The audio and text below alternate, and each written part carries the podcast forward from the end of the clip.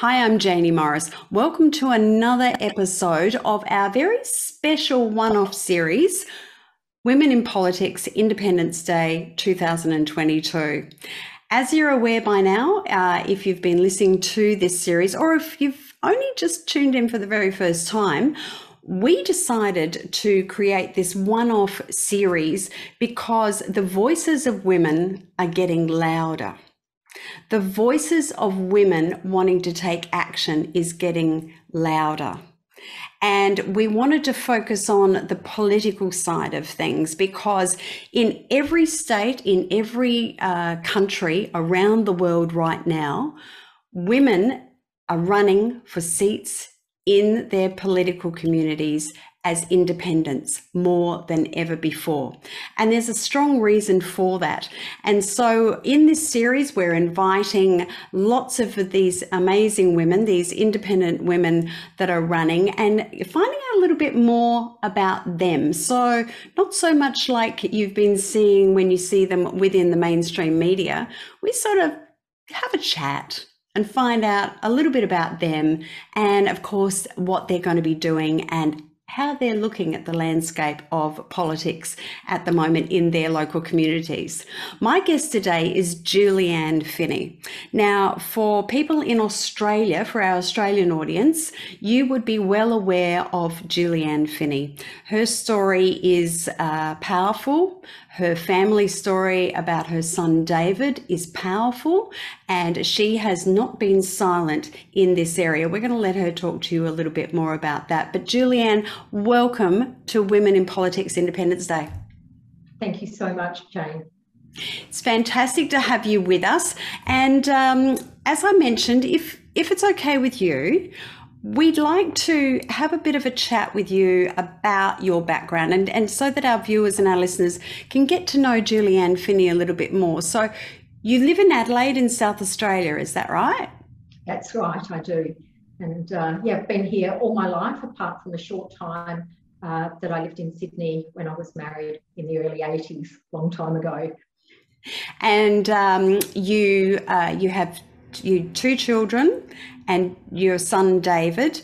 Uh, tragically, you lost him uh, in 2019, and uh, and as I said, these Australians know a bit of your story. Can you can you share a little bit about that with us, Julie-Ann?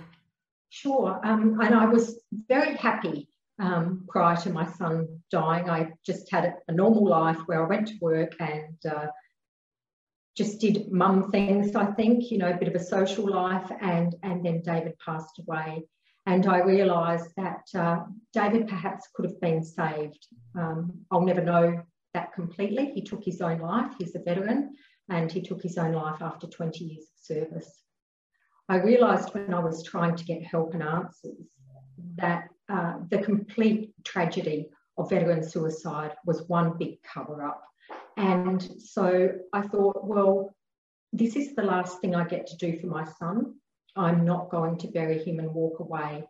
I had no idea of the fight that I was entering when that happened. And it was a fight. Even three years down the track, that fight is not over, um, but I'm not going away. Why? Um, so, uh, suicide as a whole is is is a tragic and um, uh, a tragic and um, a very personal story for more people than we would like to have.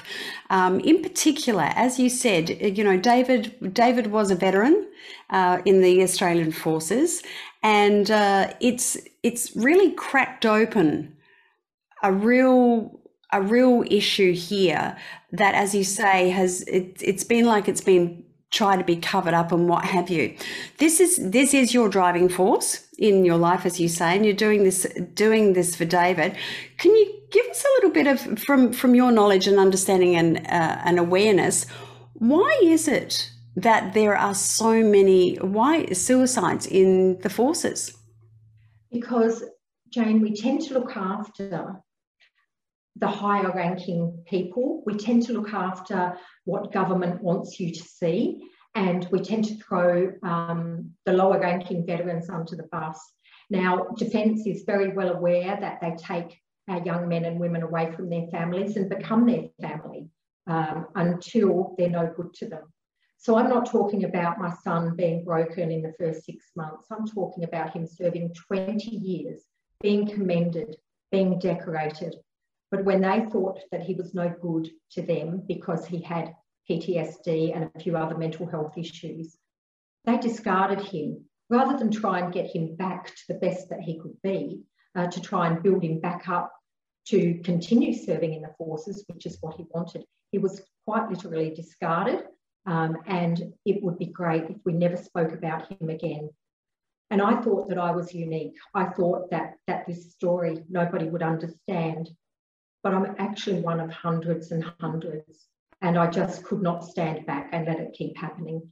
And it does keep happening. In fact, um, it's, it's not a story I want to go into, but um, just this week I've been contacted by someone who lost their son five days ago.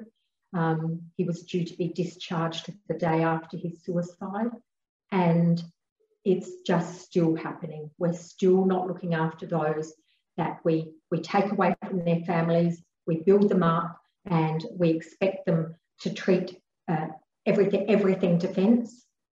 But then when they're not doing well, discard them. We can't have that anymore. So, what what sort of things when you made the decision to to really get out and take and and be a voice and and and start shaking the cage essentially on all of this what what what sort of things did you start to do in that in that space Julie-Ann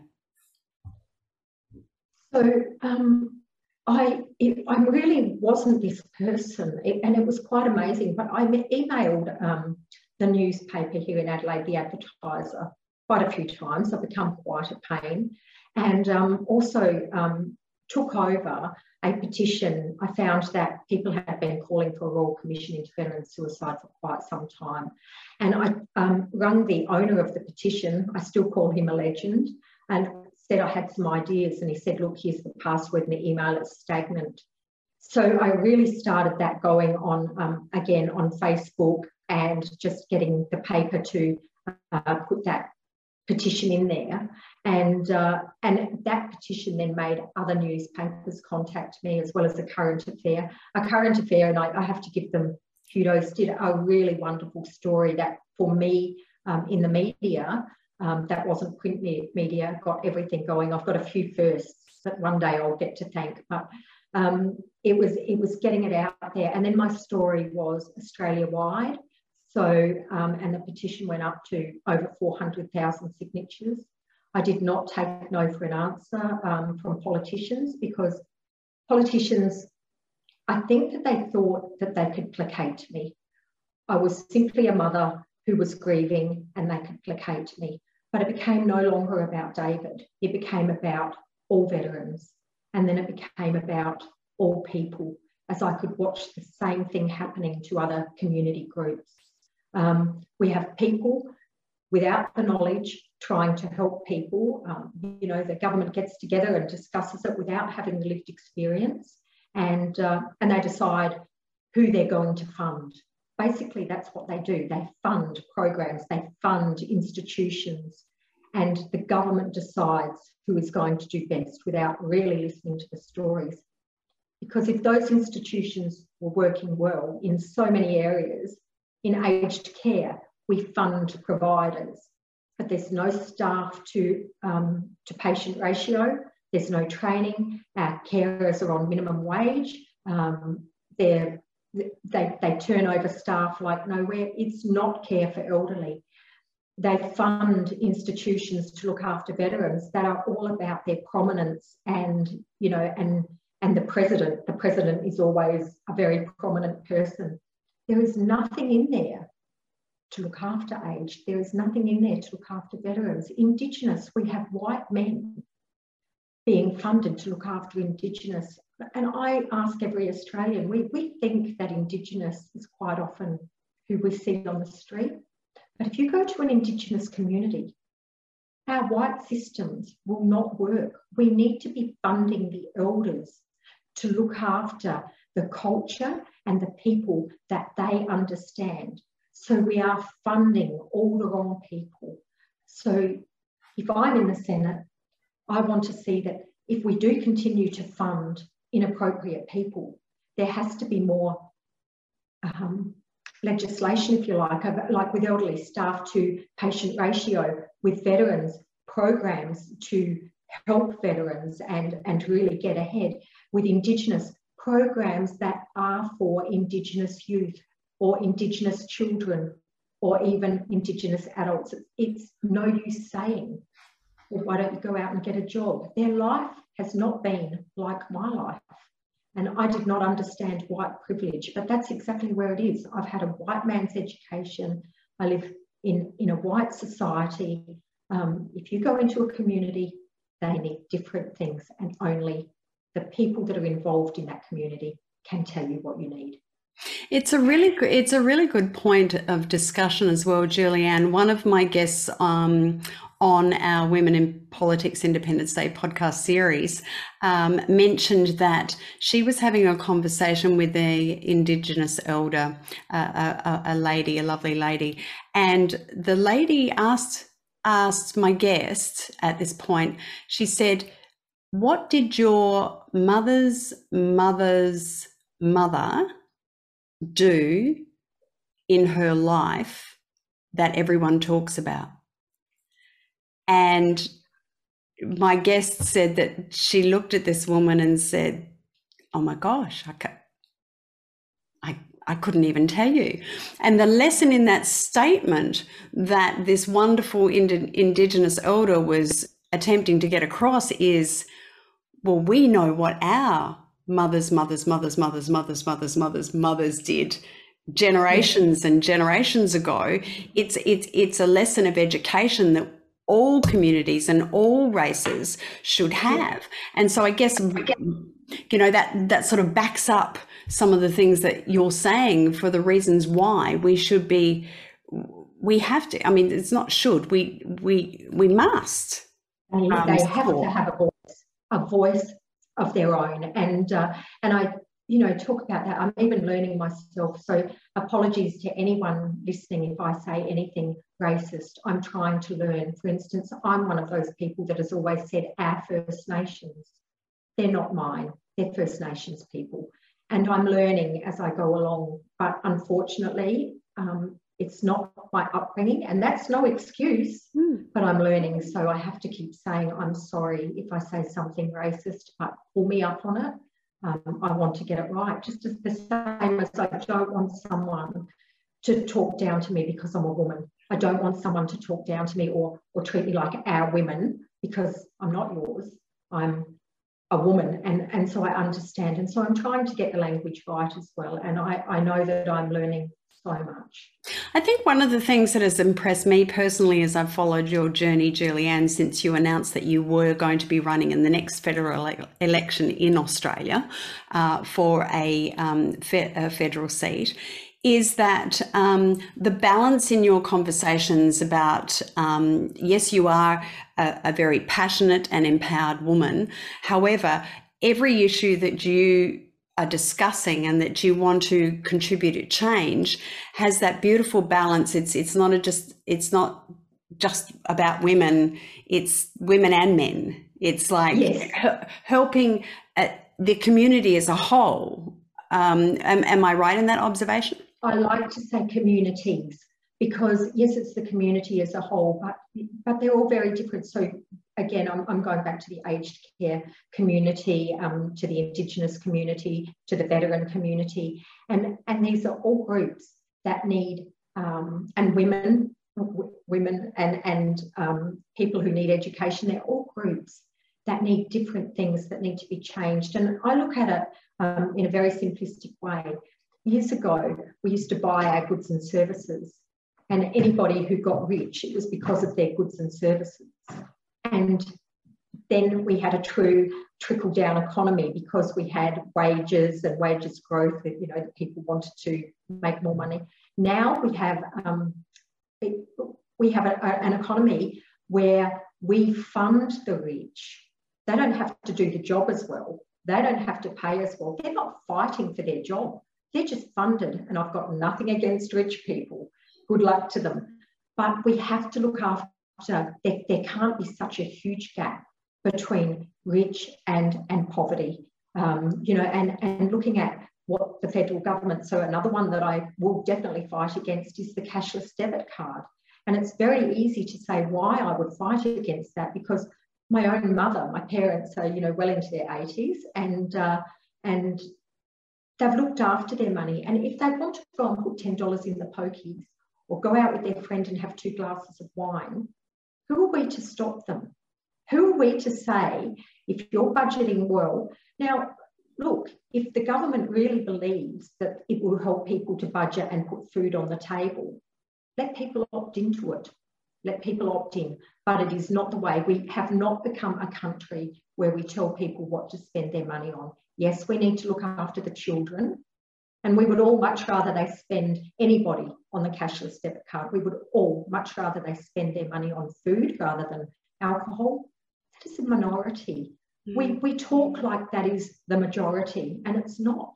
So that sort of thing as well. People shouldn't be living in such poverty in such a rich country. What a, when when you're out and about, and and I know you're you're incredibly active. I know you've also got the current Royal Commission that you're uh, involved with, contributing to and a part of um, as well. But I know I also know that you're incredibly active out in the community uh, in the lead up to the next federal election. When you're out and about, Julie-Ann, what are people saying to you that they want?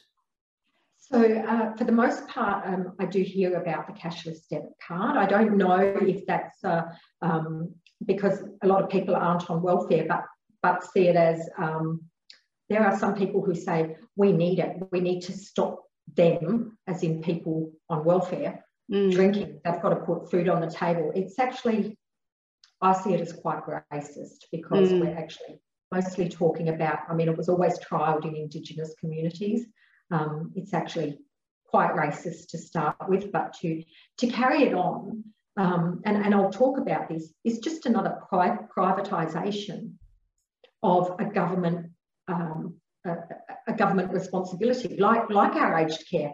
It's no longer a, you know, I mean, federal government's got responsibility, but it's privatised, and we're going to do the same to Centrelink.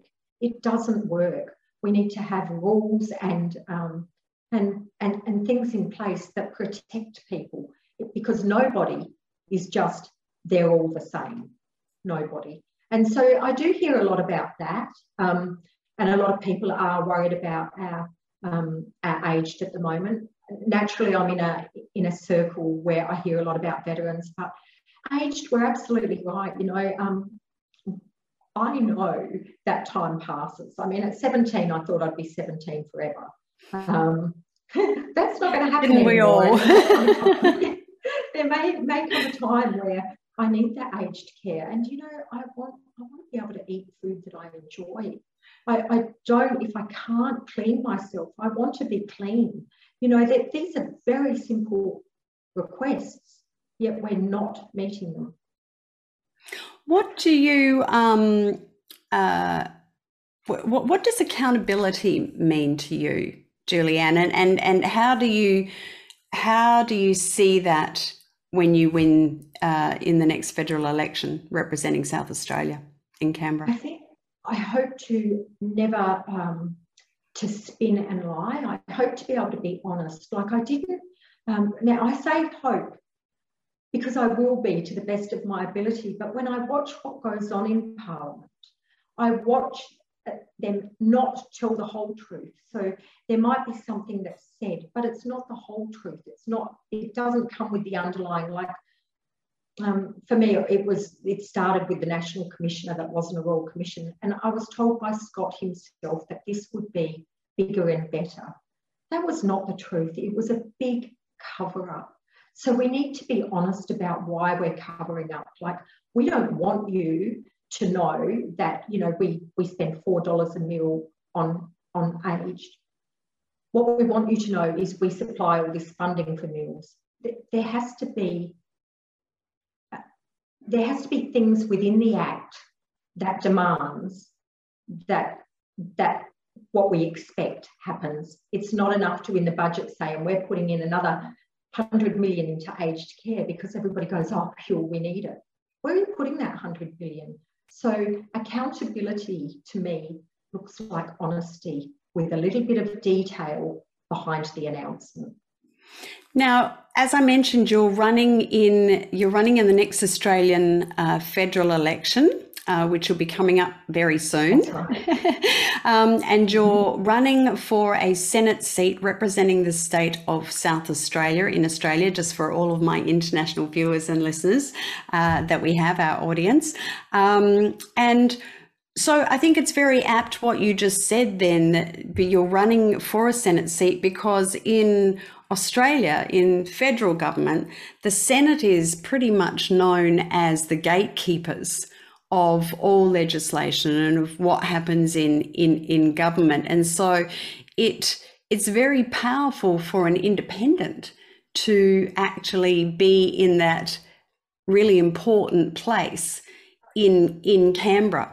Um, so when you get there, Julie-Ann, and I think is it May this year, 2022 that we're we looking still don't know. I know as much as everybody else, but it should be around May. Yes. Right. So so between now and when the election happens, what can people do to help you uh, on your campaign now, Julie-Ann? What do you need from people? So um, it's um, I've just um, so, so, to be really honest, um, during the Royal Commission, I've um, spent all my money. So I am going to set up something like GoFundMe um, for brochures and uh, and posters around the place. I've had my car done. Uh, basically, I want to get out there and just talk. I'd love people. I've had my car done, so I'd love people to stop me and talk to me if if they see me out and about. It's just got my name on it, my photo, and the local party. So, um, and um, and I would love if people could help me out with the brochures when I set that up. It'll be on my Twitter and my Facebook, but only if you can afford it.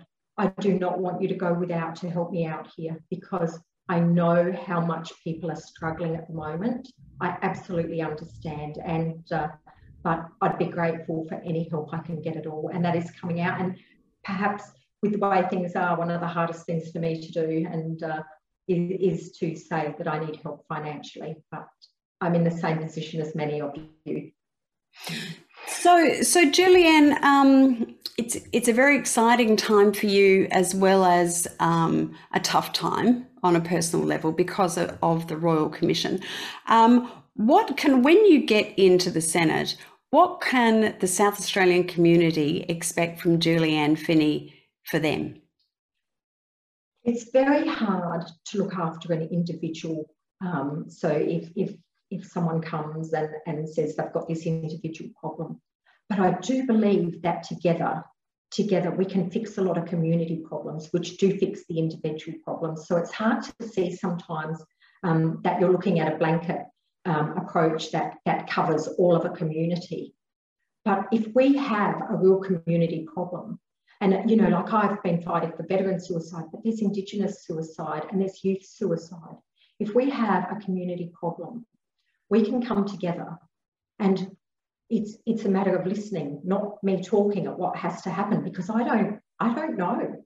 It's through listening and learning that as a community we can come together to fix these issues, to come up with solutions, and then just together we fight for them we fight for them because all of us, no matter what community issue is facing us, money is an issue for those of us with the issue. It's not an issue for those that are set up to put programs in place. So we need to find um, we need to find that the funding goes to people that listen to those with the issue.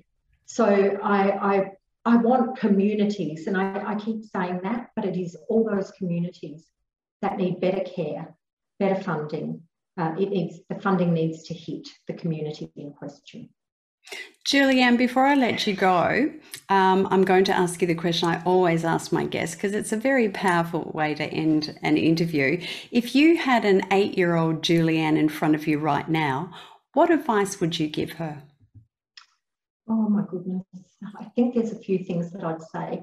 One of them is do you know what? It doesn't matter how you look or um, you know, a smile always makes you look good. And it's not going to matter because someone is always going to find you good to look at and someone is always going to find you not good to look at. Concentrate on having a good heart. Try to understand what somebody else is going through, which is really easy if you've got a hungry child over there, another eight year old who's hungry, and I'm not hungry, and there's a piece of chocolate. Understand that they need it more than you. You want it more, they need it more. Just look at what people need, and, uh, and, and we can help people out, and you will get that same help back. You will get that same help back when you're the one that's hungry. That's great advice, Julie-Ann. Thank you so much for sharing that with us. And I'm also really excited to find out that in the um, latest issue of the Sheroes Unlimited magazine, which is their first issue, that's our, our sister company, Sheroes Unlimited, um, they're uh, the first issue for 2022, which, by the way, I found out this morning is the biggest issue they've ever produced. Um, also, it features um, many uh, independent women, women who are running for independent seats in local community, state, as well as federal elections coming up. Uh, and and your the feature story, which is fantastic. Congratulations. Thank you so much. For you and for I that. do look forward to yeah, I do look forward to reading about all, all these women, you know, and I want to say to them, you know, I wish you all the best. A lot of you are going to be successful, but you've already achieved just by getting up and doing something that you believe in. And thank you. That's that that's beautiful. Thank you so much for sharing that. I know that everybody that's in that magazine, as well as all of our guests that we're interviewing in this very special series, will hear what you just said. So thank you for that sentiment as well.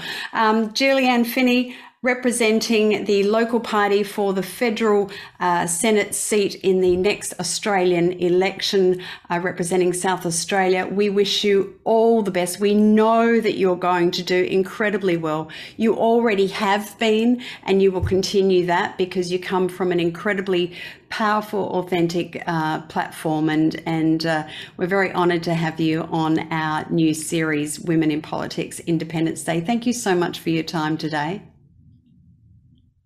Thank you, Jane. And if you would like to know how to contact Julie-Ann, uh, how to help her, or if you've got any questions for her or any feedback, uh, just have a look below where you're watching this uh, or listening to this podcast right now. All of her details are there.